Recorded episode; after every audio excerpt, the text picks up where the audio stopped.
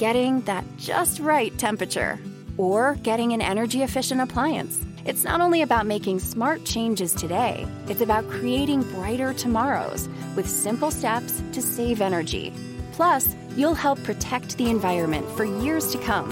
A better world for you, your family, and your community. Get started with rebates and discover what energy-efficient choices can help you power what's next at AlliantEnergy.com/rebates. Not long ago, everyone knew that you're either born a boy or a girl. Not anymore. The Biden administration is pushing radical gender experiments on children, changing their names, clothes, identities, and bodies. Joe Biden and his left-wing allies pushed boys to take estrogen to appear more feminine. They pushed girls to take testosterone so they grow facial hair. Biden and progressive leaders promote puberty blockers to keep kids from developing to normal men and women. These drugs can leave you sterile, infertile, impotent. Joe Biden and the New Left even promote surgery on teens and young adults, removing breasts and genitals. They want boys in our daughters' bathrooms and sports teams. And now, the Biden administration is planning to issue new rules that would force doctors to prescribe dangerous drugs and worse. Tell Joe Biden and left-wing leaders across America, hands off our kids. Paid for by America First Legal. You're listening to the Huddle Up Podcast with Chad Jensen and Zach Kelberman. Join Broncos Country's deep divers at milehighhuddle.com and sound off. And now it's time to drop some knowledge. Okay, and we are live. We're going to let this bad boy breathe just for a second. Make sure our stream is where it needs to be, nice and stable. For our awesome listeners out there in Broncos country, gang, welcome in to the Huddle Up Podcast, presented, as always, whether it's COVID-19 season, whether it's shutting down everything, it's the Huddle Up Podcast, presented by Mile High Huddle, powered by Overtime Media. I'm your host, Chad Jensen. With me, as always, my partner in crime. You know him, you love him, through thick and thin, rain, sleet, snow, coronavirus, flu, you name it, he is Zach Kelberman. Zach, how you holding up, bro? I'm doing pretty well. I'm kind of like everybody else, a little saddened by the state of affairs in the sports world. It's a collective pause. It's unprecedented, Chad. It's like the first time since 9/11 that all these sports are kind of shutting down right now, and it's uncharted territory. No basketball, no March Madness, which I love every single year. I enjoy watching. It's to me, it's maddening and frustrating. Not only the global pandemic, but the fear mongering going on about this virus. We're not going to get into it like we did yesterday's podcast on this Corona pod, but it's very frustrating. Especially considering our plans for the draft, too, which are up in the air with the NFL. I told Nick Kendall yesterday, I said, I'm going to be surprised if the NFL ends up folding on the draft, you know, because you're seeing the MLB do their thing, NHL today, NBA, they canceled March Madness, as you said.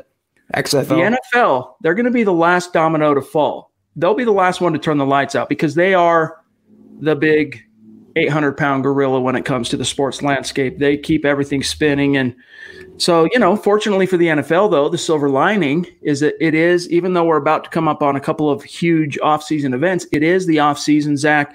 So as far as a revenue loss, the only thing they're really looking at this stage is possibly losing money on what may or may not happen in the draft in Vegas. So we'll see how it shakes out, but the NFL's holding on for dear life. They are really being, and I appreciate this, Zach, for whatever it's worth.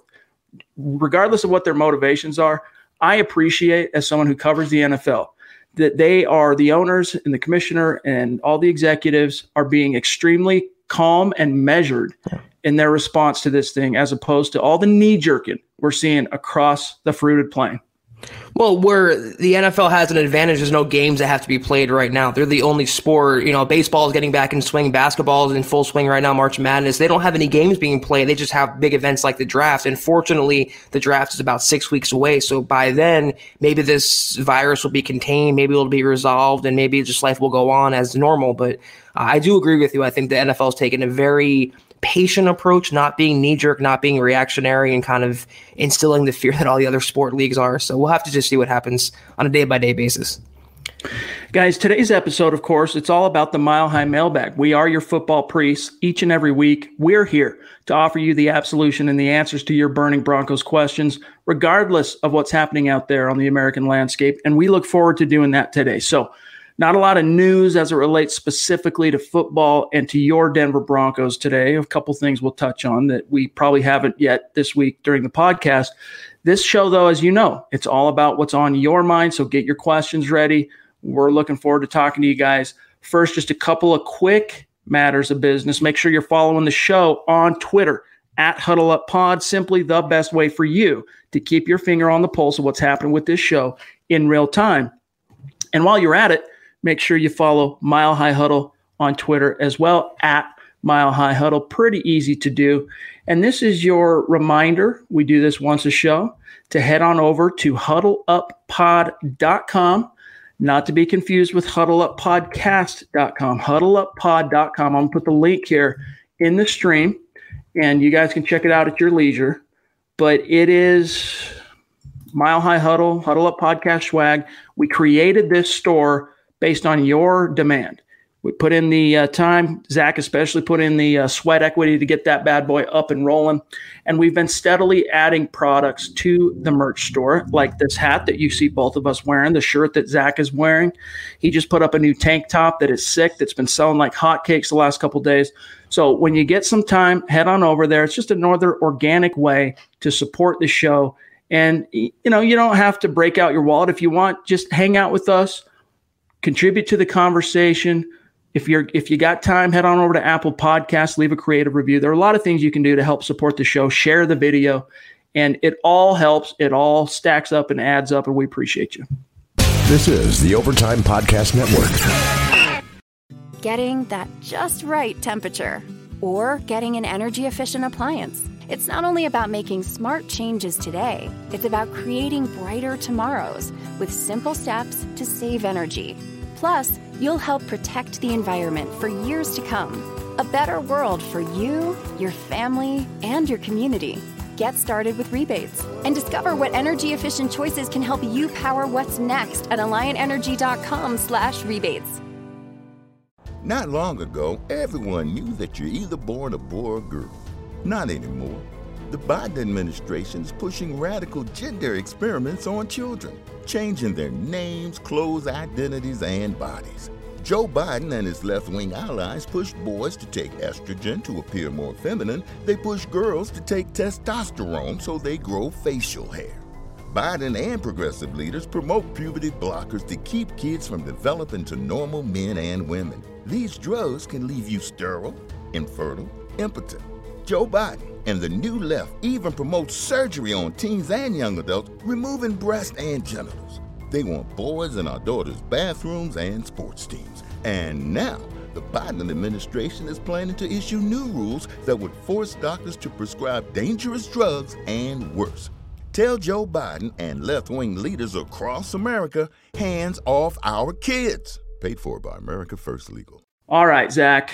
Before we get to our awesome listeners, one quick thing I wanted to make sure everyone is updated about as far as the individual response from the Denver Broncos to what's going on with COVID-19. The only move they've really made is they have let all of their employees know that they can work from home. They're saying, hey, if your job is the type of job that can be done from home, you can work from home. Now, there are a lot of employees in that building at UC Health Training Center, Zach, that, you know, they might be security, they might be grounds people, they might be, there's some that have to be on site in order to punch that clock, but the majority of their employees on the business side, they get to work from home. And as of Dove Valley, the War Room, getting ready for free agency, John Elway, Vic Fangio, Matt Russell, they've all been at Dove Valley over the last couple of days, getting ready for the onslaught that's coming this coming week. And there's a chance free agency could get delayed. So far, the NFL has been extremely reluctant to change anything as it relates free agency. So for now, it's looking like legal tampering period is indeed going to open on Monday, with free agency officially opening on Wednesday. But that could change pending an ownership decision, an owners meeting decision, and the CBA and whatnot on Sunday. So we're in a little bit of a holding pattern, but we're going to operate under the assumption that it's happening next week. Yeah, it's just so interesting, though, because players can't take visits. They can't travel to take free agent visits. So how are they going to do that? How are they going to operate as normal unless they just, you know, wing it and take the chance? I agree with the teams that are kind of limiting their employees and being off the road and not having them scout right now. The draft is a pretty long ways away still, and they have enough information, Chad, in terms of the draft. They had at the combine visits, they've already spoken with them individually. They have a lot of tape to go on. So a lot of these 4-hour pre-draft official top 30 visits don't necessarily have to happen. I'm more concerned about free agency because it's right on the doorstep. We're a week away from it, less than a week now. I just don't know how it's going to play out. If the personnel can't even travel, coaches can't even travel, how are they going to bring in free agents into the building to talk to them, to negotiate? They're going to do it through FaceTime, through Skype. We're entering uncharted territory, and unless things change, it's going to be wild. Yeah, just looking at traffic at milehighhuddle.com, it's been down the last 2 days, especially Wednesday, Thursday. Traffic's been down. Fans are most fans, not the hardcore fans of the Huddle Up podcast. You guys are in the stream right now. You're talking to us. But most fans are kind of in a holding pattern. They're a little bit shell-shocked. They're paying more attention to what the news headlines are on COVID-19 than they are necessarily paying attention to what is going on with the Broncos or what's going to be happening next week with free agency. So we appreciate you guys who are still locked in, still passionate, still committed to your team, supporting the show. And that's what we're going to dedicate our time to, because we all need that escape. We all need that. I mean, this whole thing, this panic thing, it can really wear you down. It can really grind you down into a nub. Everyone needs the escape. And for most of us, Zach, it's football, it's sports, and all the other major sports, they've closed their doors. It's shut down for now. The NFL, though, they're still keeping the lights on. Yeah, and I could say even this is my escape, Chad, even though it's technically work for us. And we just have fun just hanging in here and shooting the breeze with our listeners and just talking Broncos football. So we hope we can provide that sort of relief and escape for our fans as well. And anyone who's want to talk to us, we'll love to engage with. We're going to hit your questions starting right now because we are your football priests. And we got a super chat to open things up across the pond. Nicolau Mila, appreciate that. Appreciate your donation. And if I butchered your name, I apologize. My friend jumps in with a €5 donation. Thank you. That means the world to us, my friend. A loyal Spanish Broncos fan here. Love your work. Well, we love you. Thanks, man. We appreciate you. It means the world to us. Let's see what's on Holden's mind here. What's your guys' thoughts on the linebacker Davion Taylor from CU? Maybe another Colorado kid for us. Lindsay, Reisner, Taylor. Don't forget Juwan Winfrey. It's interesting you bring up Davion Taylor. Holden, hopefully you saw that article from Luke yesterday. Luke Patterson, one of the newest staff writer at milehighhuddle.com. We sent him up to the Wyoming Pro Day in Laramie. And then that was on Tuesday. And then Wednesday was the CU Pro Day at up in Boulder. And so Luke made the trip to both of those. And he got an up-close look at Davion Taylor, and he said that everyone around him, all the scouts, all the media that were in attendance were blown away by what he was doing on the field. Sounds like to me, Zach, this kid, I mean, he's very athletic. As a linebacker, though, he's only 225 pounds, so he can bring some of that twitch and speed and athleticism that you need. You worry about him getting washed out in the running game. That's usually – it'll probably take a couple of years for him to get up to speed, become a complete linebacker, but – listening to guys like Luke who were plugged into the scouts and hearing what people were saying at that pro day, the belief is that he has what it takes, Taylor, to be a three-down linebacker. That means cover, tackle, the whole 9 yards, but it's probably going to take him a little bit of time. I'm hearing late day 2, early day 3 pick.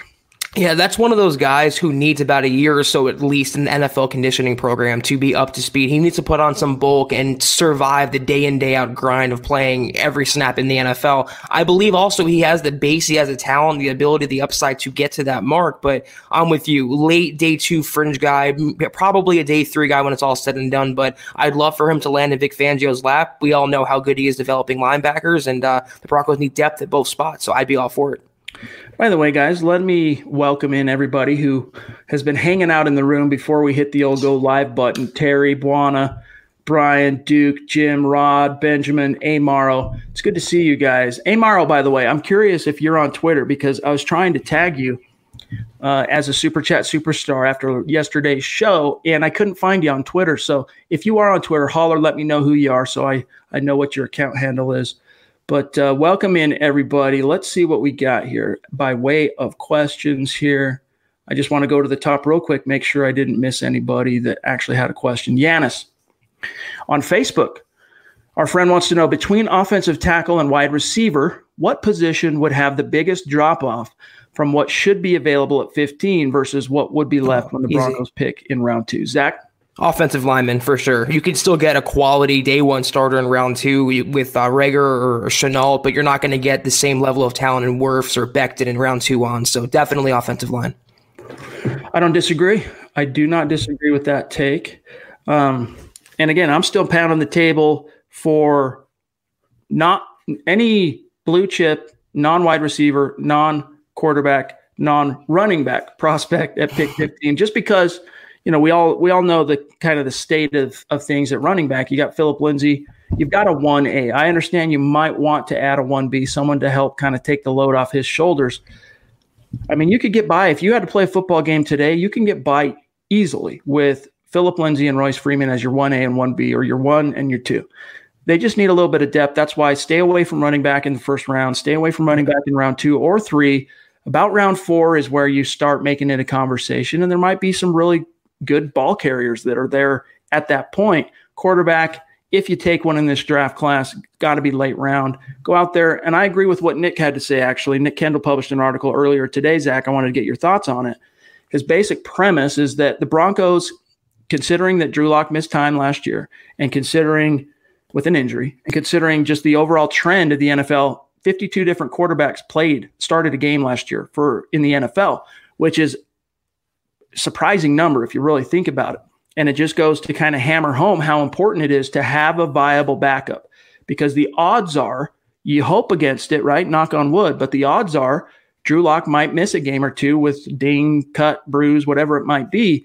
And even missing out on one game, like losing a game that you should have won because you didn't have the right quarterback, can cost you a playoff berth, can cost you a division title, can cost you a trip to, you know, where you want to go. So he's advocating that the Broncos can't afford, this is Nick Kendall, to scrimp on the backup quarterback. And he's saying, go out and get a guy in free agency. You might have to pay him a little bit of money, but go after a Matt Moore, go after a Chase Daniel, go after a Case Keenum, some guy that's got some starts under his belt.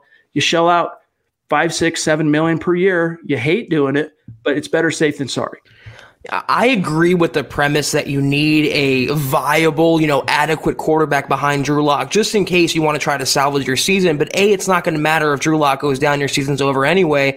And B, I don't mind an adequate guy. I don't want a name player. I don't want a high profile backup. I don't want a Case Keenum. I don't want a Flacco. I don't want anyone in the early rounds of the draft that's going to take away anything from Lock. Matt Moore to me is fine. He's white bread. He's vanilla to me. He's what you like in a backup quarterback. He doesn't really cause waves. He knows his role well. He does his job. But other than that, though, the Tyrod Taylors of the world, anyone who can pose a threat to Lock, I don't want that. I'm not being insecure for Drew. I just think I want him to be the unquestioned guy atop the depth chart. No one that's going to step on his toes or force him to look over his shoulder. Jerry jumps in on Facebook. He says, do you see a scenario where the Broncos actually miss out on one of the top 6 to 10 wideouts because they skipped taking a wide receiver with the first pick? Please set my mind at ease, because it truly has been bothering me a bit. I really wouldn't worry too much about it, Jerry, to be honest with you. I mean, this is a class that could see anywhere between 3 to 5 wideouts go in the first round. It's possible. I'm not predicting that, but I think 3, it's a safe bet, will go for sure in the first round. I'm talking about the 2 Alabama kids and then, of course, CeeDee Lamb. Then you got other fringe guys. I mean, talking about Luke again, who was at the CU Pro Day up in Boulder yesterday, he was here and just talking to scouts and people there that even with that injury, Laviska Shenault is still considered a fringe first-rounder by the league. So what I'm getting at, though, is there's going to be some – if you don't take a wide receiver, Zach, at pick 15, by the time the Broncos roll around again in round 2, remember, there's a lot more needs across the NFL than just adding wide receivers. The Broncos will have a shot at a guy in the second and probably third round. Guys to keep in mind at that point, Jalen Rager's draft stock took a hit. Denzel Mims is probably good chance he'll be there. Laviska Shenault could be there. There are a lot of options post round 1 that the Broncos can hang their hat on. I think all three of Shenault, Mims, and Rager will be there in round two. And if the Broncos pass on a receiver in round one, they're going to look to get that guy, I think, in the second round. They're not going to wait that much longer. And in that scenario, with the draft capital they have, they can move up. They're not locked into their second-round pick. They can still move up. They can move back into the first round, for all we know, after taking a guy at 15, like a lineman. So I do believe you don't have to worry about all those six receivers being snatched up by the time the Broncos go on the clock. They will escape the first two rounds with one of those wide receivers in tow. That is my not-so-bold take. This is the Overtime Podcast Network. Not long ago, everyone knew that you're either born a boy or a girl. Not anymore. The Biden administration is pushing radical gender experiments on children, changing their names, clothes, identities, and bodies.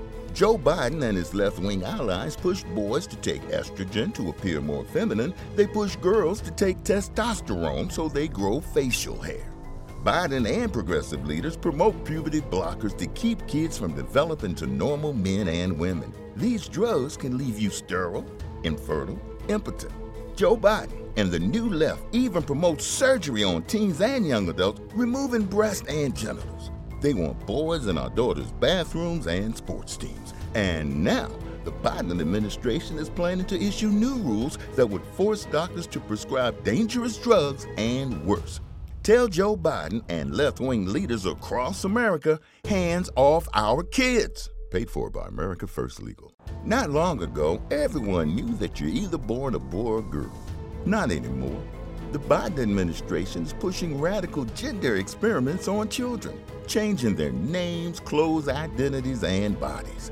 Joe Biden and his left-wing allies push boys to take estrogen to appear more feminine. They push girls to take testosterone so they grow facial hair. Biden and progressive leaders promote puberty blockers to keep kids from developing to normal men and women. These drugs can leave you sterile, infertile, impotent. Joe Biden and the new left even promote surgery on teens and young adults, removing breasts and genitals. They want boys in our daughters' bathrooms and sports teams. And now, the Biden administration is planning to issue new rules that would force doctors to prescribe dangerous drugs and worse. Tell Joe Biden and left-wing leaders across America, hands off our kids. Paid for by America First Legal. Leon, I'm going to grab your question next. Hold on one sec, buddy. Steve, dude, you gotta put send us a selfie, or at least put it in your YouTube profile pic, and then we can see it. But thanks, man. Glad that the hoodie got to you safe and sound, proving in West Texas that Broncos country is not a geographic location. It is, in fact, a state of being. Appreciate you, bro. Leon, now that the NBA and XFL are getting postponed, do you think the NFL will be postponed till further notice? We touched on this a little bit at the top of the show, but I've been getting a few questions from fans as well about, well, what does this mean for the NFL season? Guys, let me tell you something. I'm not a medical doctor. I'm not an expert. I'm not an epidemiologist. I'm not a disease guy. That's not my bag. But everything I've read from people who are believe that one of the things they're fighting against here, we're race against time in a sense. It's also holding out time, because the warmer it gets across North America, the Northern Hemisphere, the less prominent a flu-like bug is going to be. So my prediction, Zach, is that this is going to die out here within the next 30 days, relatively. That the United States will get a handle on it, like some of the other countries, South Korea, China have done. And by the time it starts warming up, you get to late spring, you get to summer, this is all going to be in the rear view. NFL is going to go off without a hitch in opening week, whatever it is, September 8th, September 9th. I'm not worried about it at all. The only thing I'm slightly concerned about at this stage is, are they going to let media and fans into the draft in Vegas at the end of April? Yeah, everything that I've read that said by the spring, by like late April, early May, this will be mostly resolved around the country. So I'm not worried at all about the games being affected, or training camp, or the preseason. Like Chad said, the only thing that could be affected right now is free agency and the draft next month. And I think by the time that rolls around in 6 weeks, the NFL will not want to lose all that money, all that revenue. In Vegas this year, of all cities, that's a huge get for them. The Raiders' new stadium, their relocation, I don't think they're going to pass that opportunity. We just have to hope by then it's mostly resolved. And I think Chad and I are a little more optimistic than most other people and thinking that it will be. Guys, you are by many orders of magnitude more likely to get struck by lightning than die from COVID-19. Yeah. Okay. So take heart in that. Terry jumps in, one of our Super Chat superstars up in Canada with a $10 donation. Thank you, Terry. Hashtag state of being. Indeed. We love you, Terry. Hey, guys, Fangio's D took about 2 seasons to take flight. Injuries, personnel. With his increased influence with the roster, do we make the jump faster? Zach, I'm of the opinion that Vic Fangio's defense last year, it is more complex, and especially it was so different compared to what the Broncos, you know, the holdovers had been running since circa, post Jack Del Rio. So 2015 on, it was so different that it took some time, man. There was a buffering period. There was an upload, download period in which these players were doing a lot of thinking out on the grass. That's why you saw it take so long to register that first sack, register that first takeaway. But finally, they started kind of, acclimating and assimilating this information. By the time you got down the stretch, Zach, that defense was humming, and you just wish that you had Bryce Callahan. You wish that you had Bradley Chubb out there. So I think you're going to see, health willing, this defense start off on a much stronger footing in 2020 than it did last year.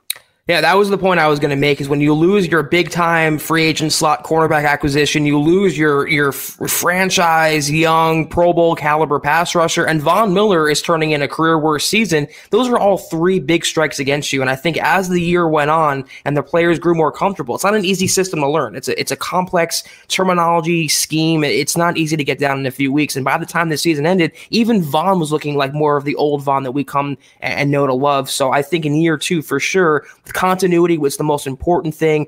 Chubb coming back, Callahan coming back, Bouye coming to the secondary, Justin Simmons still there. The core piece is still in place. You're going to see an even, better, of course, but just more consistent covering tight ends against the run, no big breaks. I just think you're going to see a more well-rounded unit, and they're going to be among the top 10 in the NFL, I think, in most statistical categories.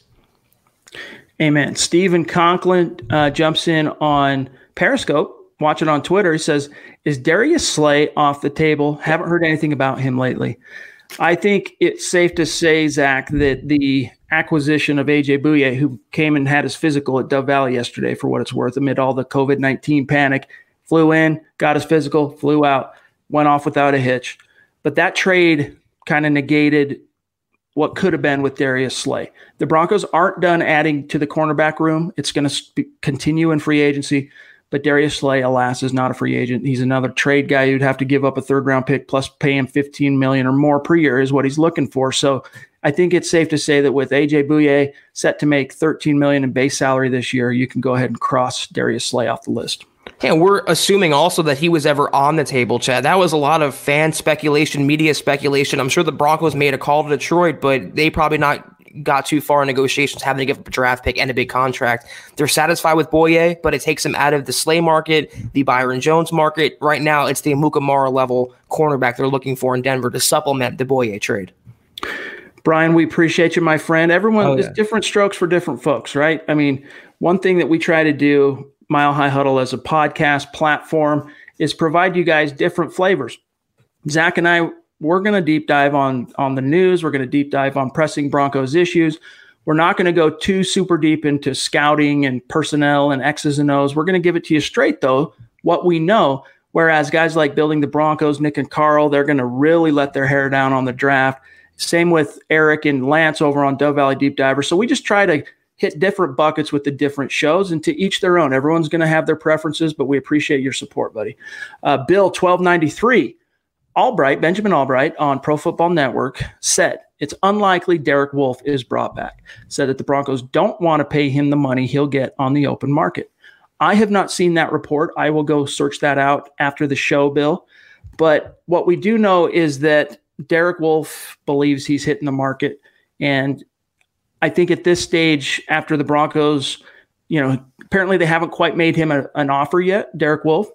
But after they had conversations with him at the Combine, Zach, which were considered positive, whatever his agent is telling the Broncos he's looking for, the Broncos obviously don't think he's worth that, and they don't think he's going to get that on the open market. So they're going to let him hit the open market, get disappointed, find out he's not going to be able to get what he's looking for, and then come back to the table a little bit more amenable to talk on a level the Broncos are comfortable with. I wouldn't write it off, even though even if he did say that, which I haven't seen that, I haven't talked to Ben about it. Even if he did say that, I'm not writing Derek Wolfe off yet. He's an Elway guy, and he wants to stay in Denver. That's a powerful motivator. So it all depends and hinges on what the market really thinks of Derek Wolfe. If the market's willing to pay him $10 million per year or more, yeah, maybe he ends up bailing. What I appreciate about Derek Wolfe is the same thing we talked about yesterday, Chad. He's very refreshingly, brutally honest. And he said pretty much on both sides, the Broncos think he's not worth what he thinks he's worth. They said, listen, go out there, shop your wares around. You get a better offer, great. If not, come back and talk to us. But he also said that he's looking to cash in. This is probably his last time hitting the open market where he can get a fairly lucrative deal. And I can't hate on that. He has a family. The players need to get what they're worth and get what, as much as they can before they have to retire or bow out of the league. But 10 a year is not going to happen for Derek Wolfe, nor should the Broncos invest that for a 31-year-old guy who rarely plays a 16-game season. He is not the 10-year plan at defensive end for Denver. DJ Reader might be more of what the Broncos want to invest that money in, an outside guy who can play multiple spots, a more upside in this scheme. I think if Derek Wolfe wants to take 6 or 7 a year, the Broncos will jump for that, but anything higher than 8, they're going to say, listen, too high for us. Go out there and see what you're worth. We just don't think that you're going to get that on the open market. And for what it's worth, I mean, yeah, as Zach said, Derek, this is his last opportunity for Derek Wolfe to get that big contract, but he's already made a lot of money.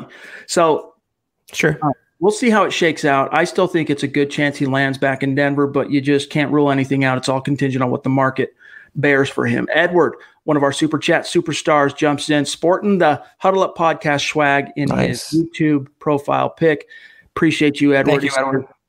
It seems like Amari Cooper coming to Denver, that the story is picking up steam. Is this true? It's true that if the Broncos, or I should say, it's true that if Amari Cooper is allowed to hit the open market by the Cowboys, which all signs point to something getting done between now and then, but if he is, the Broncos are interested to the point where they're going to check in with him. How serious are they going to be when they realize the ask is 19, 20 million per year? Right. That would remain to be seen. But Troy Rank, who's a veritable insider at Dove Valley, you got to trust what he's saying. As unrealistic as I think it ends up being, there is a base level interest, Zach, for the Broncos and Amari Cooper. Well, yeah, I mean, he's the best free agent receiver, and the Broncos need a wide receiver, but this is how the conversation is going to go. How much you asking for? Okay, 20. Bye. See you later. I mean, they're just not going to pony up for that. There's no chance he comes to Denver, nor, like we talked about yesterday, Chad, even if he was less expensive, he is not what the Broncos need. They don't need a number one guy, a great route runner, good hands. They need a pure speedster number two, more in the Tyreek Hill mold. Amari Cooper is not that, and he's not worth franchise quarterback money considering his negative and his red flags. This is the Overtime Podcast Network. Not long ago, everyone knew that you're either born a boy or a girl. Not anymore. The Biden administration is pushing radical gender experiments on children, changing their names, clothes, identities, and bodies. Joe Biden and his left-wing allies push boys to take estrogen to appear more feminine. They push girls to take testosterone so they grow facial hair. Biden and progressive leaders promote puberty blockers to keep kids from developing to normal men and women. These drugs can leave you sterile, infertile, impotent. Joe Biden and the new left even promote surgery on teens and young adults, removing breasts and genitals. They want boys in our daughters' bathrooms and sports teams. And now, the Biden administration is planning to issue new rules that would force doctors to prescribe dangerous drugs and worse. Tell Joe Biden and left-wing leaders across America, hands off our kids. Paid for by America First Legal. Welcome to America, the land of junk sleep, where it's bedtime, but you're double booked. Here, there's always one more deadline to meet, episode to watch, or meme to share. The world may not want you to sleep, but we do. Only the sleep experts at Mattress Firm can help you find the right bed at the right price. Unjunk your sleep. In-store or online at mattressfirm.com today. Harry jumps back in on Super Chat. D with the Bears, talking about Fangio's defense with the Bears. It did take some time for him to get that ship turned, but he was dealing with some serious dearth of talent in Chicago when John Fox was first hired as the head coach there in 2015. It took a couple of years for them to just get competitive level talent on the defensive side of the ball. So, and you're right though, Terry. I mean, it took him a couple of years in San Francisco, took him a couple of years in Chicago. I think, and this was a theme when the Broncos first hired Fangio, that because of the defensive talent that he inherited here in Denver, there's reason to believe he can shorten that curve in the Mile High City. But only time will tell. We'll see how it shakes out here. All right, let's see what Duke has to say here. He says, I was working out at the gym earlier today watching your pod from last night. After I got off the fly machine, two other dudes were watching my phone while you guys were talking. Talk about organic. Awesome. That's awesome, dude. Spread the word, my dog. That's great. Hardy on Facebook. What was the impression of Logan Wilson after Wyoming's pro day, and when might he be taken? The impression is dude is quickly climbing up draft boards across the league. Like he's a linebacker who is going to probably hear his name called as early as the third round, but he might end up being like a fourth round guy like Josie Jewell, maybe a fifth round guy like Justin Hollins, but he's going to be drafted. And people were excited about what he did up in Laramie. Go check out the article, Hardy, that Luke Patterson wrote. I think it's up at milehighhuddle.com. Go check that out. But Zach, he's a guy, Logan Wilson, that I think Vic Fangio could make a lot of hay with. Yeah, big time. He's the next, he would be his perfect pet project and some guy to develop behind the Chubb and behind the Von Millers of the world. So yeah, I'm all for that if they want to wait until, the mid rounds to get him. Joseph jumps in on Super Chat, one of our superstars. Thank you, Joseph. Appreciate you, bro. He says, maybe free agent player meetings on Skype, LOL. I've seen some premium picks in mock drafts on running backs. No way would I take one then, because Lindsay is the starter, and I think there are more pressing needs. I agree. And, Jason Lockenfora was scratching his head publicly in an article yesterday, CBS Sports, NFL Insider, about why the Broncos are putting out these smoke signals that they're looking for a starter. Austin Eckler just got paid. I mean, he was talking about Lockenfora. The Broncos potentially, maybe they should look at a contract framework similar to what Devontae Freeman got in Atlanta. That's a little too rich for me. That was $8+ million per year that Freeman got from the Falcons. I think it's a more feasible, more reasonable what Austin Eckler got, Zach, which is just somewhere between $6 and $7 million per year. Keep it short term. It doesn't need to be a 5-year deal. Give him 3 years. Give him $21 million, guaranteed 2/3 of that, or at least half of it, and you're going to have a excited fan base. You're going to have a locked-in, committed running back in Philip Lindsay. Do right by him and grab a running back later in the draft, if not the college free agent ranks.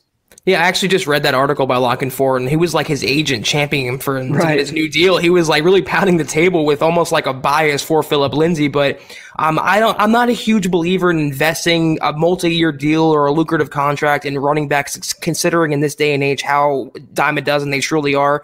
But if you lock Lindsay down now, you're beating market value, you're saving money down the road, and like Chad just mentioned, you're rewarding a homegrown guy who's done nothing but give his all to this team since being brought aboard as an undrafted free agent. I mean, it's the 1,000-yard rusher 2 years in a row, former Pro Bowler. I mean, that's really impressive considering what he's done from the Broncos' own backyard. So 6 or 7 I'm fine with, though I'm right there with Chad. Devontae Freeman money?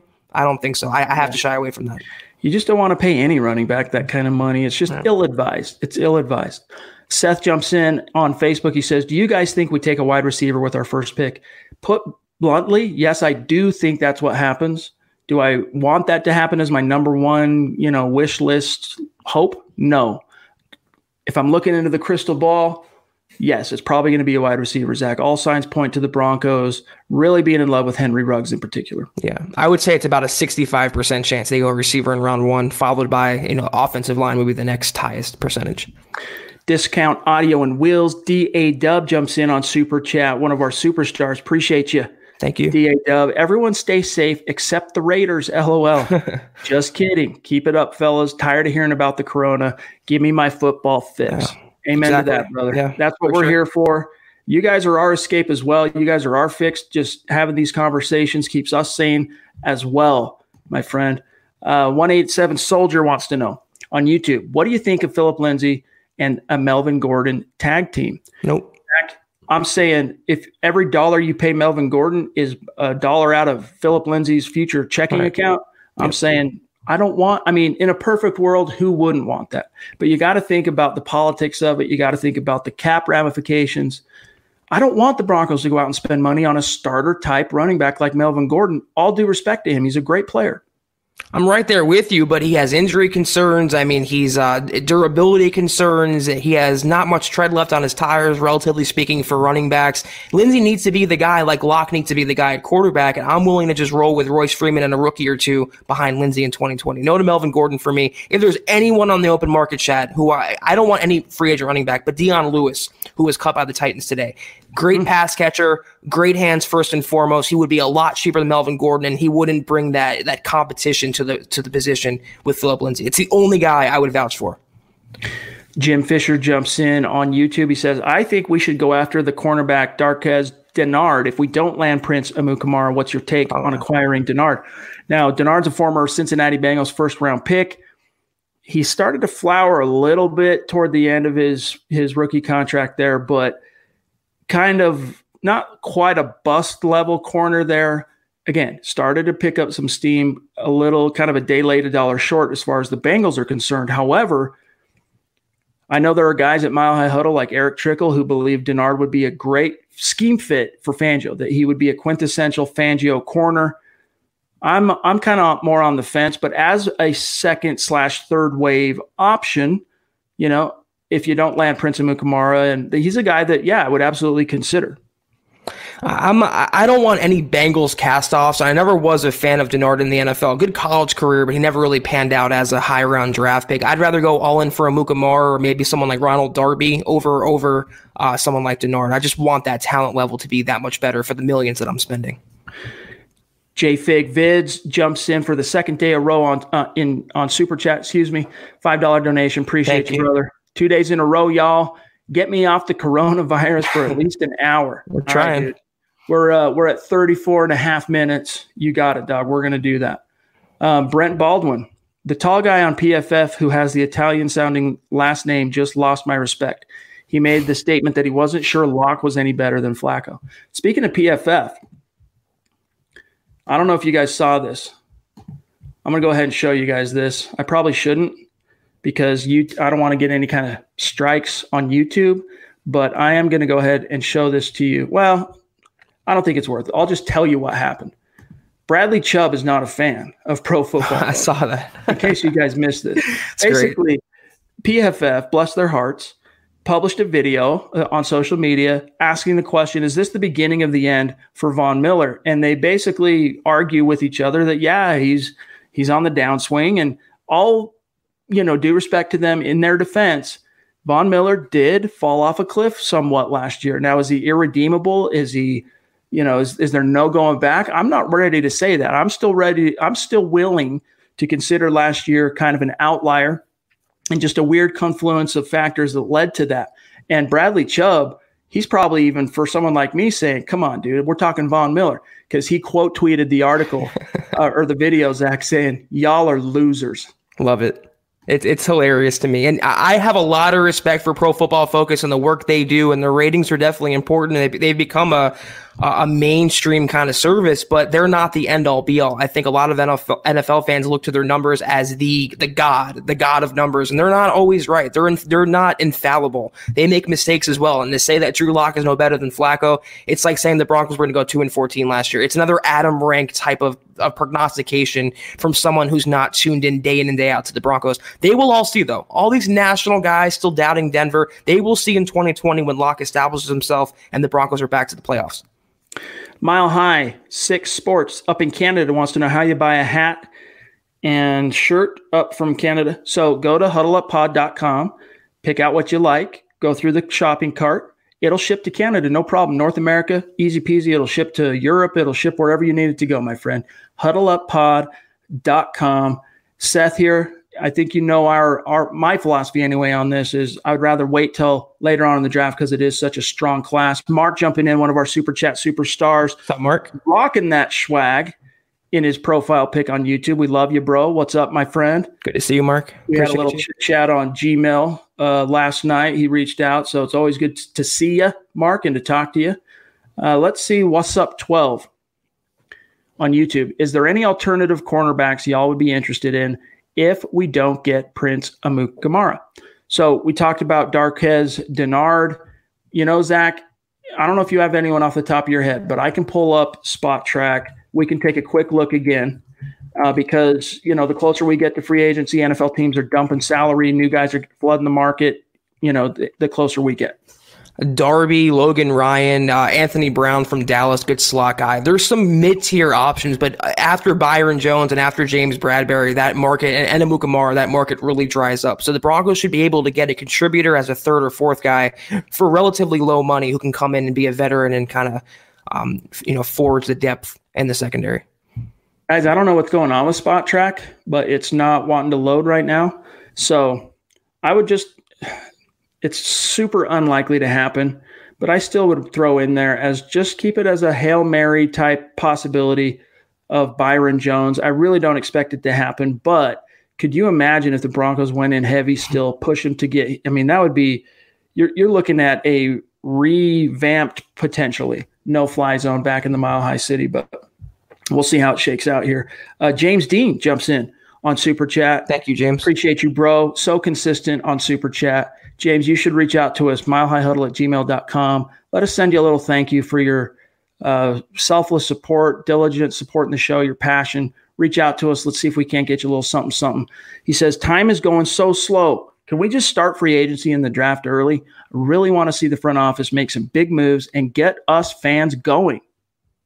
Just wait till next week. I mean, I don't think free agency is going to get delayed, and Elway is going to be super, super active. Even Lock and Four mentioned that in his article, Chad, that he is expecting the Broncos to make a lot of moves this offseason. So starting next week, just buckle in until then.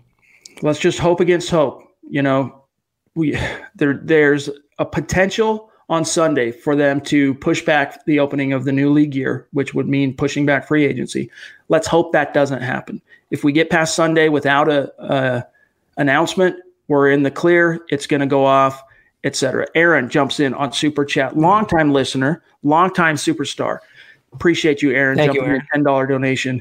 Moving out to Alaska to work on the ocean in April. I'll be missing these live pods, but I just want to thank you for allowing me to stay up to date with the team. Your work is appreciated on the water. I'm curious what you're doing out there. You doing fishing? You doing oil? What are you doing out there, Aaron? We'd be curious to know.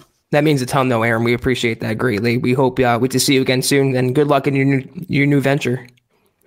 Ryan, I work for Sports Illustrated, as does we're both Mile High Huddle, Sports Illustrated. Where do we get our information? We use our eyes, we use our ears, our brains. Thanks for being here, dog. We appreciate you. Duke wants to know where Miss Christie is. I don't know. Maybe she's got stuff going on tonight. You never know. Ooh, man, the comment stream just did one of those jumps on me, and I don't want to. Okay, we're good. Bear with me here, guys. I don't want to miss anybody who has jumped in on Hardy. You know what's funny, Hardy? My wife said the same thing to me. Every once in a blue moon, she'll watch one of these live pods. She goes, "You touch your face too much." We've all got these little ticks, you know, when you're talking, when you're doing things. You know, if I was in an actual television studio, which I've been in before, the producer would be telling you to keep your hands down, look directly into the camera. They'd be giving you all these technical points. And I know this time of year with what's going on with the pandemic, you're not supposed to touch your face. But I will have you know, Hardy, I have washed my hands since last I was out in public. So I should be okay, but appreciate the concern, Doc. James Dean here said, yeah, we got enough cap space to get Byron Jones. Prince, tag Simmons, possibly get Schobert. I'd be cutting it a little close, though, after all that. That would be the dream, but we'll have to see how it shakes out. All right, James jumps back in, though. Broncos won't go offense in free agency. Fangio already said free agency is for defense. They'll address the offensive side in the draft because they want youth around Luck. Fangio said it's a deep defensive line class. He didn't confirm a report that the Broncos are going to buy a defense in free agency and draft and build an offense through the draft. But all we got to do is use our common sense like you're doing here, James. And most of the holes, as far as the pressing issues, Zach, they're on the defensive side of the ball. So it doesn't necessarily take Sherlock Holmes to realize, hey, you know, if you're going to spend free agent dollars and the point is to fill roster holes so that you can get to the draft without having some major roster needs, majority of those dollars probably going on the defensive side of the ball. And also the fact that the talent level on the offensive side in free agency is not ideal for the Broncos. No great offensive linemen out there, no great wide receiver twos out there. That's, or running backs for that matter, aside from maybe Melvin Gordon. That's the positions the Broncos are going to fortify in the draft, Chad. So yeah, it makes sense. It's a very defensive line heavy free agent class, a lot of good secondary members. That's why the Broncos are prioritizing that and going into offense with the draft. Dopey on YouTube wants to know, if Derek Wolfe leaves, who steps up as the next defensive leader? I got two words for you there, Zach. His name is Justin Simmons. Mm-hmm. Yep, that's right. He's getting paid to be one, and I think he's already kind of accepted that role. Also, Bradley Chubb as well, coming back in his third season. He'll be a bigger leader, I believe. Brent says, you guys bring sanity to a chaotic and crazy world. The podcast is usually the best part of my day. Appreciate that, Brent. I mean, comments like that, they just... We appreciate you, man. We just humble ourselves. Yeah. Here's one. BNS. Hey, guys. A lot of smack talk about our 2019 receiving corps. Did you know that they had the least drops in the league? No, I didn't know that. That's news to me. Debo Samuel, that everyone makes a big deal about, had 9 alone. Are we too hard on our guys? I mean, yeah. That was a misnomer, and especially as it relates to Deshaun Hamilton. He did have the one drop in the season opener. They were sure-handed as a group, catching balls from 3 different quarterbacks. The problem, BNS, isn't so much hands, it's dynamic impact. And outside of Cortland and Noah, you just didn't really have that. And part of that you charge to the carousel of quarterback. The other part you charge to a first-year coordinator who was very obviously and evidently learning on the job. Yeah, I mean, to the Broncos' credit, they had 3 guys at one time last year, and Sutton, Sanders, and Tim Patrick all have really good hands. And Drew Lock throws a really tight spiral, Chad. He throws a really good ball. He makes it easy on the receiver, so that's why I think the drops will be lower. I see your reaction to this. Dylan from the top rope jumps in with a massive $50 donation on Super Chat. Wow, dude. Thank you so much, Dylan. Nothing to say other than we appreciate that with everything inside of us. Thank you. Phenomenal. You're going to get me all choked up here, Dylan, for serious, man. Appreciate you, brother. He says, with the XFL suspending its season and letting players to sign with the NFL, is there anyone you see Denver looking into? There's no one specifically, and I would be lying to you, Dylan, if I were to tell you that I've been paying super close attention to XFL games. But here's what I can tell you, that yes, absolutely, the Broncos have been paying close attention, unlike myself, to the XFL. And just like last year, they brought in several former Alliance of American Football guys, Devontae Bosby, Mike Purcell among them. They will look at this XFL class to see what they can bring in 1 or 2 guys to kind of churn the bottom of the roster and maybe upgrade a position or two. Yeah, I haven't watched much of the XFL now. I believe the rest of the season is canceled, but P.J. Walker, the quarterback for Houston, I believe he has been the MVP of the league, so if the Broncos want a backup, they might look outside the box for Walker. Also, some of his offensive linemen doing a great job or did a great job protecting him. They might look to bring him in as well, bring them in. I think some offensive reinforcement would come through the XFL crop, but I don't think the Broncos are going to look to jump to get from anyone from that scrap heap. Rod TV says, I would take, we assume you're talking Calais here, right? Yes. Okay. I think I would take Calais Campbell over DJ Reader for a 3rd round pick. He had a great year, but it was overshadowed by the Jags' poor team and play. Even though it would mean giving up a 3rd round pick, I would be right there with you, Rod. Personally, and it's not that I don't like DJ Reader, but Calais Campbell, I mean, that would take this defense to a whole other level. He's up there in age. He's getting a little long in the tooth, but we haven't seen a decline in his play yet, Zach. Yeah, I don't happen to think Campbell is still the same player as he was before he joined the Jaguars, and I wouldn't want the Broncos to take on his salary and give up a 3rd round draft pick. So we'll just agree to disagree. I'm a bigger fan of DJ Reader. He's younger. He would, I think, cost a smidge less considering the cap hits, and he just fits better in the scheme as a run stuffer and also a pass rusher.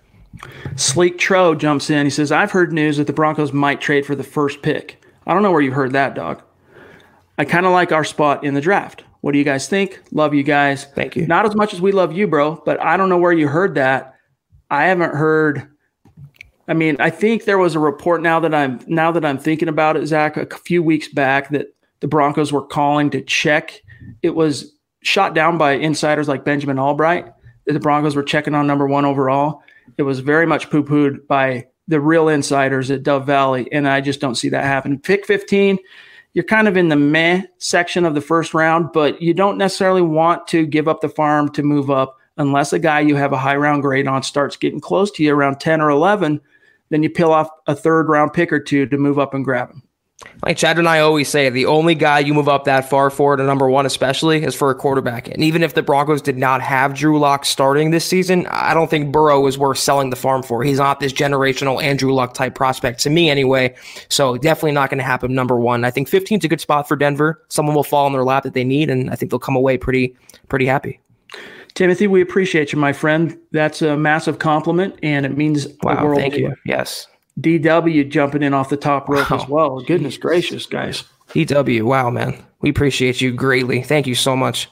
And you've been – that's not the first time you have been so outgoing on Super Chat, dude. And it means the world to us, allows us to do a lot of different things with the podcast, believe it or not. And that's why we're so hoping that things don't change plan-wise for the draft, because Zach and I have some big plans for that. We've already got it basically booked. Mm-hmm. And so that helps. That's what allows us to do that. So DW96734, we love you, brother. And thank you so much. That's just phenomenal. He says, made it in time, get in Lock, as many weapons as possible. If we take a Ruggs or a Jerry Jeudy at 15, how about 6'4", 238-pound Chase Claypool in the third? I can envision him plugging in two tight end sets as well as four wide. Thoughts? Absolutely. He tore it up at the combine.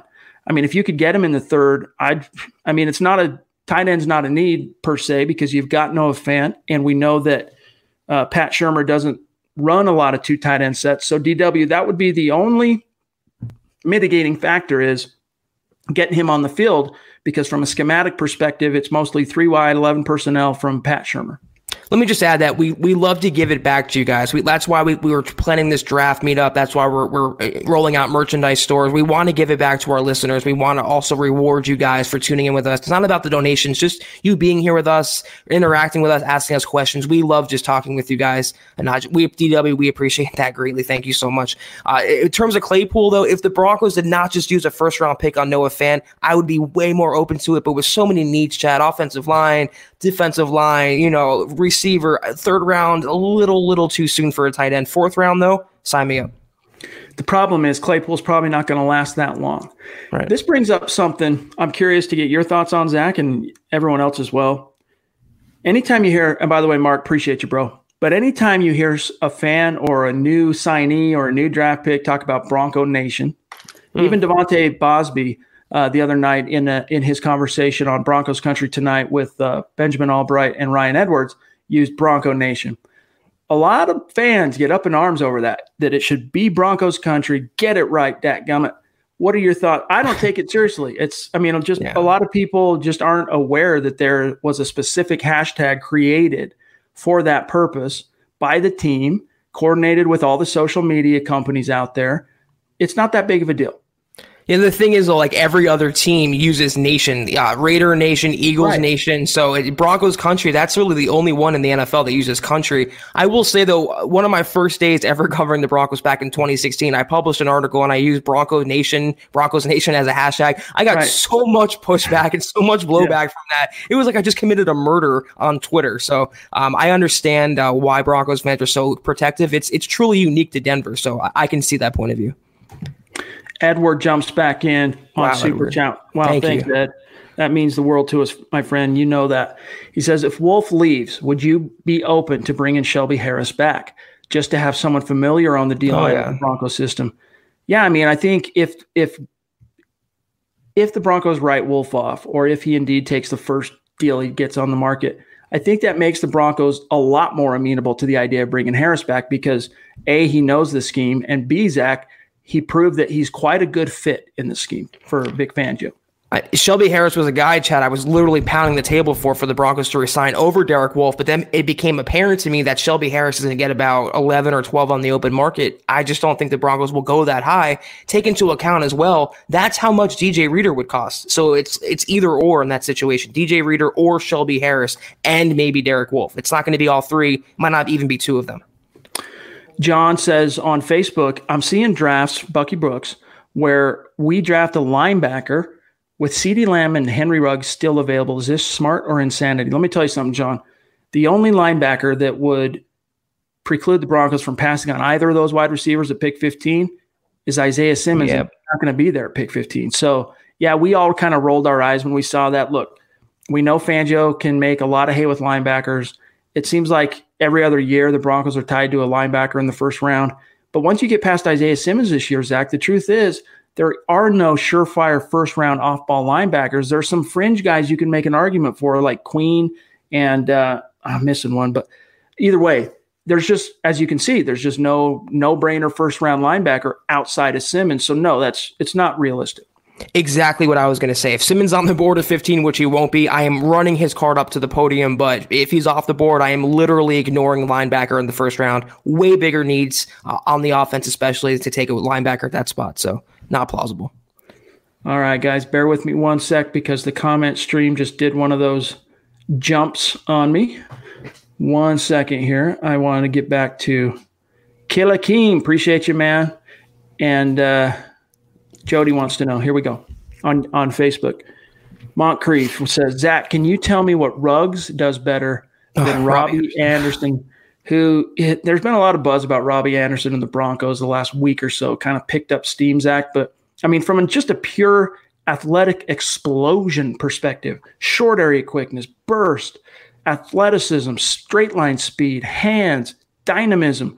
The only thing Robbie Anderson brings to the table is the straight line speed.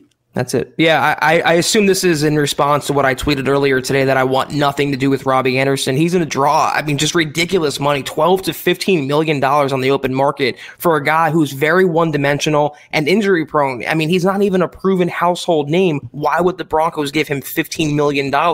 Go draft a Ruggs. Let's another team waste their money on Robbie Anderson. Go draft a Ruggs, a Lamb, a Judy at a fraction of the cost and twice the talent. It just makes much more sense to me. Buana B says, PFF acts like they have a scientific solution on football, but I guarantee they have biases. They simply do not have a staff size to have many checks and balances. Yeah, and especially when you get, Buana, into the grades, and it gets really arbitrary and bizarre sometimes. They do offer and bring a lot to the table with some of the advanced analytics. There are different things that they track and measure and chart that are extremely valuable in breaking down the game and, you know, to multiple levels of analysis. And they deserve credit for kind of pioneering that in the media realm. But their grades, I mean, grain of salt, dude. It's like anything else. It's subjective. It's one person, one human being's opinion from what they see with their eyes and what their brain tells them. I mean, Chad and I do the same thing. It doesn't mean that we're trying to be like PFF or I'm not a huge believer in analytics anyway, Chad. I mean, they help the game. They're a supplement, but they're not the end all be all. It's still one on the field with play. And you know what? I'll take my eyes and the eye test over Pro Football Focus's ratings if it's that arbitrary any day. Aaron, I might take you up on that sometime, bro. Put Sounds together good. An MHH fishing trip up into Alaska and get some salmon. That'd be awesome. Stay safe. Good luck. Hope you're making money, and hope you catch as many pods as you can while you're out there. But you got to focus on making that dollar, brother. That's right. Bronco Batman jumps in on Super Chat with a $5 donation. Thank you. Appreciate you, dog. He says, thought I'd get on after the shower this time. You think we'll be in the top 5 overall in free agency as far as making moves? In terms of number of moves, I don't know. It's hard to say. I think, you know, usually what you see happen after free agency is, and you'll see it from us, we'll grade free agency for the Denver Broncos. But you can't really give it a full grade without the benefit of a little bit of hindsight. So you need a solid year. Like right now, you can weigh in with a grade on the 2019 free agent haul of the Denver Broncos. And Kareem Jackson was your only success story out of 3 big investments that you made on the open market. But will they finish in the top 5, Zach, overall free agency? What do you think? Including their in-house guys, considering the number of them they want to bring back. I mean, I think so. They're going to add a cornerback, a defensive lineman or 2, including their own guys. I believe, I don't know about top 5. I don't know if you can rank the number of moves teams make because it's so random and unpredictable, but they're going to be very active over the next couple months in free agency and the draft. They're going to make a lot of roster turnover happen. Deshaun brings up another player that you can probably get second round if you're the Denver Broncos. TG, Super Chat, Superstar on MHH's Mount Rushmore. We love you, TG. Appreciate you so much. Thank you. He says, hi, guys. Off work for 2 weeks. Can't travel right now. It's all good. Can keep up with the guys more. Yeah, man. Well, we're glad to have you regardless of the circumstances, and we appreciate you. Wash your hands. Yes, indeed. Antonio jumps in on Super Chat, $10 donation. Thank you, Antonio. Bro. Can you see Royce Freeman having a great season like his rookie year with a new coaching staff? Hashtag correct. Hashtag Broncos country. I haven't written off Royce Freeman. It's not like you kiss it goodbye. It was just really weird how he had a really strong rookie campaign before he had that sprained high ankle sprain. Then even in the season finale, he caught like 10 passes as a running back out of the backfield as a rookie. And then I wouldn't quite call it a nosedive last year in year two, Zach, but he just didn't take that next step forward that the team, as a former third-round pick, was expecting him to take. I haven't written him off, and maybe that can change with the new coaching staff. I'm open to it. I'm just not counting on it, Zach. And the thing is, the Broncos really tilted in his favor, too, didn't they? I mean, they made it a committee approach. They split carries with him and Philip Lindsay, and I think he just showed that he's not going to be this workhorse, this 30-carry-a-game guy. And after that ankle injury, Chad, in his rookie year, it's just been all downhill for Royce Freeman. Good backup to have, good number two to have, but I think that's his ceiling, and the Broncos realize that. That's why they're making Lindsay the guy, I think, as he should be. Guys, we got time for a couple of more, and then we'll get out of here for tonight. Jody wants to know if Elijah Wilkinson, starting at right guard, excites us. Zach, I can live with it. Does it excite me? Maybe that doesn't excite me like it would if you went and landed a Brandon Scherf or even a Joe Thuney. You know what? It would excite me on an equal level as Joe Thuney. I'm not that stoked on Joe Thuney, but I think people are underappreciating how good Wilkinson was in 2018, those 7 games he started after Matt Paradis got hurt at right guard. That rushing attack took off when Connor McGovern took over at center and Wilkinson at right guard. All of a sudden, Philip Lindsay's busting off a hundo and change, a couple of touchdowns, running roughshod over teams. And the big reason why is because of those two guys, Zach. Yeah, he's much better, obviously, at guard than tackle, and he's a pretty good run blocker. His pass blocking can use some work. I can live with it, like Chad said, but it's not my top choice, especially when you have not a rookie, but a first-time starter starting all 16 games in Drew Lock, your franchise quarterback. You want to put the best front five in front of him as possible, and when you might lose your center and when you might have Ja'Wuan James next to him, and that's the guys that are in between, I would want a more stable presence than Elijah Wilkinson. Great backup, great swing guy, but I'm still looking to upgrade that spot. I'm not resting on him to be the week one starter just yet. Glenn jumps in on Super Chat with a $5 donation. Appreciate you, Glenn. Chad, how did you and Zach meet up, and how did you find the rest of the MHH team? Cliff Notes version of the story for Zach and I is I started Mile High Huddle back in 2014, milehighhuddle.com as a site, as a Broncos news and analysis platform. And the company the network that I started the site on got purchased by the network Zach was on. And so they had a Broncos page. They had a Broncos writer. That was Zach. And when they purchased Scout, when CBS Sports purchased Scout, they merged Zach and I together against our will. We weren't asking for it. We weren't expecting it, right? But Zach and I just hit it off out of the gates, started working together, made lemonade out of lemons, because it wasn't like it was a bad thing. It was a change for both of us. But we just hit it off, and I said, hey, let's get you on the podcast. You want to partner up on the pod and just kind of start intertwining what we do together, and the rest is history. Yeah, it took some sorting out in the beginning, I think, for us to feel each other out, like any partnership in business. But once we got going, once we start to know each other a little more, I think the chemistry was on point. And not to pat our own backs, but I think we provide a fairly well balanced, entertaining show. And I think the results spoke for themselves. So I've loved working with Chad, and it's just taken off with the pod. It's been crazy. I never thought of this, Chad, when we started in March of 2018, that we'd be here, live pods and getting this much support. So it's been great. What's ironic is we've only met face-to-face one time. That's right, yeah. But when we did meet up at the Combine last year, it was like we've known each other for like 20 years. It was we just get along. We just hit it off. We got chemistry. We're buddies. It just is something that is not work for us. So we're grateful for the football gods, that karma, having us cross paths, because it's made the site better. It's made the podcast better. And I think you guys would agree with us on that. All right, Cyrus jumps in, says, what do you guys think of Darren Lee as a less expensive cover linebacker? He was a common, popular – Broncos fans were kind of pining for him on the trading block in 2018, leading up to the 2018 trade deadline. And he ended up getting dealt from the Jets, former first-round pick from Ohio State, to the Kansas City Chiefs, if I'm not mistaken, right? Yeah. And didn't exactly hit the ground running for that defense the way I think a lot of fans in Kansas City hoped and expected him to. I'm not that stoked on it. You wonder what he could do in a Fangio scheme. Outside of that, you know, as long as he was – if he was open to taking not vet minimum, but if he was taking a team-friendly deal, I wouldn't be opposed to bringing him in.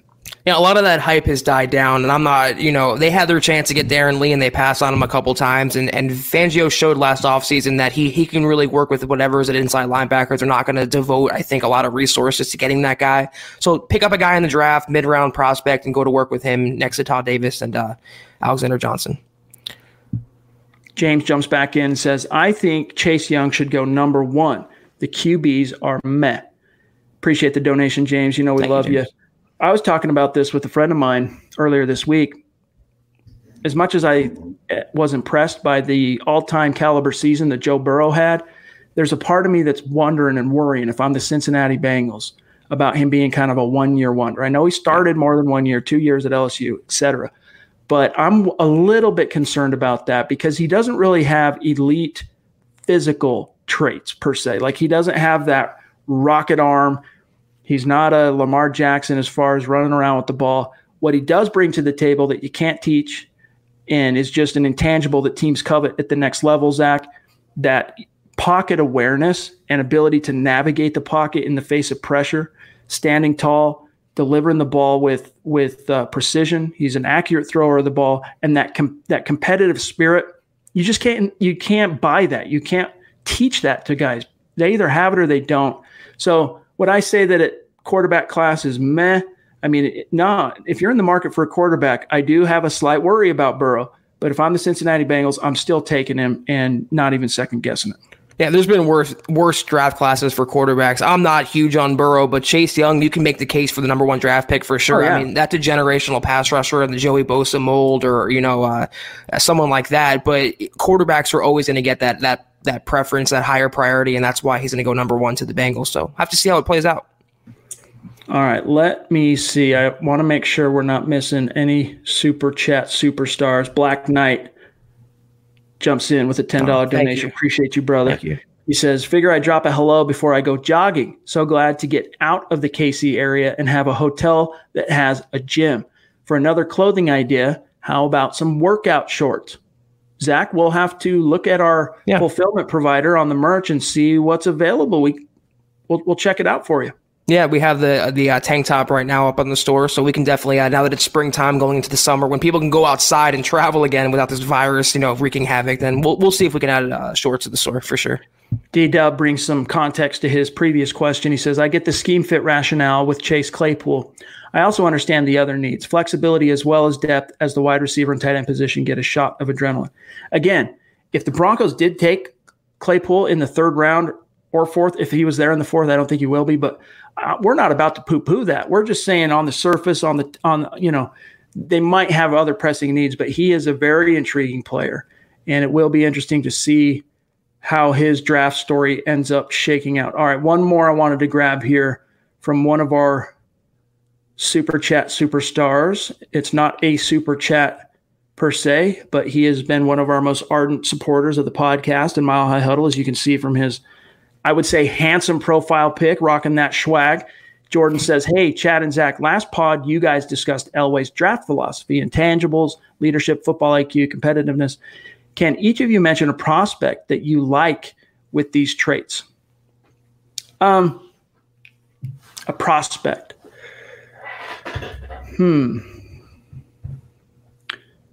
I'd have to give that some thought because I'm not as well versed in terms of the backstory of a lot of these guys in terms of their scouting report, right? Like I know what a lot of guys can do. I know what, you know, what their strengths and weaknesses are as physical players, but on the intangible side, Jordan, I hate to disappoint you. That's probably a question that's better served for tomorrow night when building the Bronx. Or no, it's Dove Valley Deep Divers tomorrow night. Eric and Lance, ask those guys, because off the cuff, there's no one that really comes to mind for me. I'm thinking if you're talking about backstory and intangibles, work ethic, talent, ability, all that, Javon Kinlaw jumps out to me considering his story. He was homeless and he came back, and you know, he's now a first-round draft prospect. Chase Young has all the qualities you want. You know, pretty much an elite prospect there. But I'm with Chad. It's like that's there's bigger, deeper divers that can answer that question that I think will give you a better answer. That's what they do. You know, that's the whole point of the way I've gone about putting together a staff at Mile High Huddle is, you, as a leader, you got to know what your strengths and weaknesses are, and you bring on guys that can check boxes that you can't, that can cover weaknesses. It's not exactly a weakness per se, but it takes a lot of time. One thing people don't realize, when a guy like Eric, Nick, Carl, Lance, those guys, the amount of time they spend scouting the draft, compiling the big boards, watching tape, it would blow your mind. And for guys like Zach and I, who are responsible for covering news, bringing you daily podcasts every day, and managing the site, managing all the social media, we don't have as much time to do that type. It doesn't mean we don't do any of that type of stuff. We just don't have as much time, which is why it's so valuable for us to have those guys as a resource for the site and as a resource for you guys. Eric says, you guys rock. Been watching you on Facebook forever. First night here on YouTube. Well, it's good to have you, brother. Last one from Tom, and then we're out for tonight, guys. He says on YouTube, do we take Laviska Shenault if he falls to us in the second, even if we get rugs? If the first half of that, I would say yes, generally speaking. If he was there in the second round, I think, yes, that's definitely a player the Broncos take a chance on, his injury history notwithstanding. But if it was rugs first at pick 15, I don't think they actually end up taking Shenault if he's there in round two, Zach. But who knows? I know, obviously, they've been – well, if you think about it, Benjamin Albright had that report that they could double up in the draft relatively high premium rounds on wideouts. So you can't rule it out. I think they will double up, but it's going to go something like first and third round or second and fourth round. I don't think they go back-to-back with those picks, considering the needs along the offensive line and everywhere else. If they go O-line with Becton or Wirfs in round one, then they will go, I think, Shenault or Rager in round two, but I wouldn't know about back-to-back. If they get Ruggs, they're pretty good at wide receiver, and they can just add another depth guy later on in the draft. LeVar wants to know, if the Broncos need a veteran, should we bring back Simeon? Zach has semi-advocated for that as a possibility, whereas I've kind of advocated more for Keenum, but it's definitely a possibility. But guys, that's got to do it for today's episode of the Huddle Up Podcast. Once again, closing out another phenomenal, great week of the show. Thanks to you guys, and thank you for joining us, contributing to the conversation. All the questions were great. If we didn't get your question tonight, circle back. We'll tackle it Sunday night, and hopefully on Sunday we're talking about the legal tampering period opening the next morning, and there's no changes to the weather, hopefully, Zach, as it relates to the NFL. Yeah, I hope as well that nothing is pushed back. I want to give a quick shout-out to David Kilgore. Hey, Zach, miss you having you on Facebook Live. I miss those Facebook Live guys. Anyone who's tuning in that used to watch me on the 24/7, I do miss you. I appreciate you. Shout you guys out. Amen. All right, guys, couple of quick reminders. There will be a podcast tomorrow night at, I think they go at 5:30.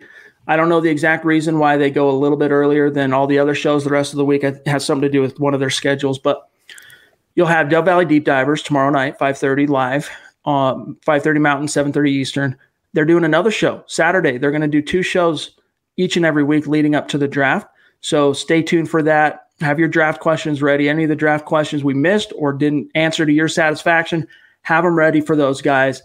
And in the meantime, also, make sure, guys, that you are following the show on Twitter at HuddleUpPod. And also, as you can see there, it's being a little finicky. And also at Mile High Huddle. Check those two boxes. And while you're at it, follow my partner here, Zach Kelberman, at Kelberman NFL. Myself, at Chad and Jensen. Check out the merch store, HuddleUpPod.com. We love you guys. Stay safe. Don't be as irresponsible as me touching your face all the time. But I promise you, I've washed my hands since last I was out and about.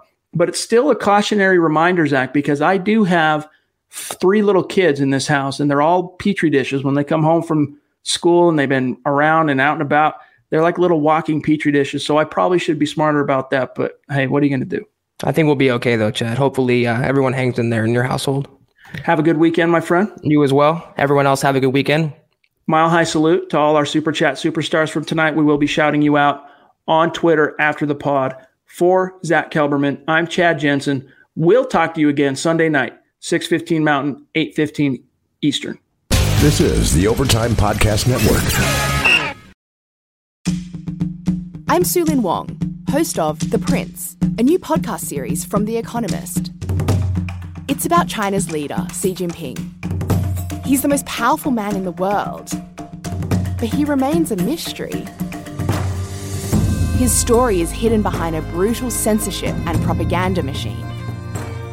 After 10 years in charge, it looks like he'll break convention to stay on, perhaps for the rest of his life. I'll tell the real story of China's leader, the lessons he learned from watching his parents lose everything and from rising through the ranks of a vicious regime. Now, he's using those lessons to control over 1 billion people. He's changed China. He's changed my life, and the decisions he makes affect us all. To understand what's next, you need to know where he came from. Listen to The Prince from The Economist, wherever you get your podcasts. Not long ago, everyone knew that you're either born a boy or a girl. Not anymore. The Biden administration is pushing radical gender experiments on children, changing their names, clothes, identities, and bodies. Joe Biden and his left-wing allies push boys to take estrogen to appear more feminine. They push girls to take testosterone so they grow facial hair. Biden and progressive leaders promote puberty blockers to keep kids from developing into normal men and women. These drugs can leave you sterile, infertile, impotent. Joe Biden and the new left even promote surgery on teens and young adults, removing breasts and genitals. They want boys in our daughters' bathrooms and sports teams. And now, the Biden administration is planning to issue new rules that would force doctors to prescribe dangerous drugs and worse. Tell Joe Biden and left-wing leaders across America, hands off our kids. Paid for by America First Legal.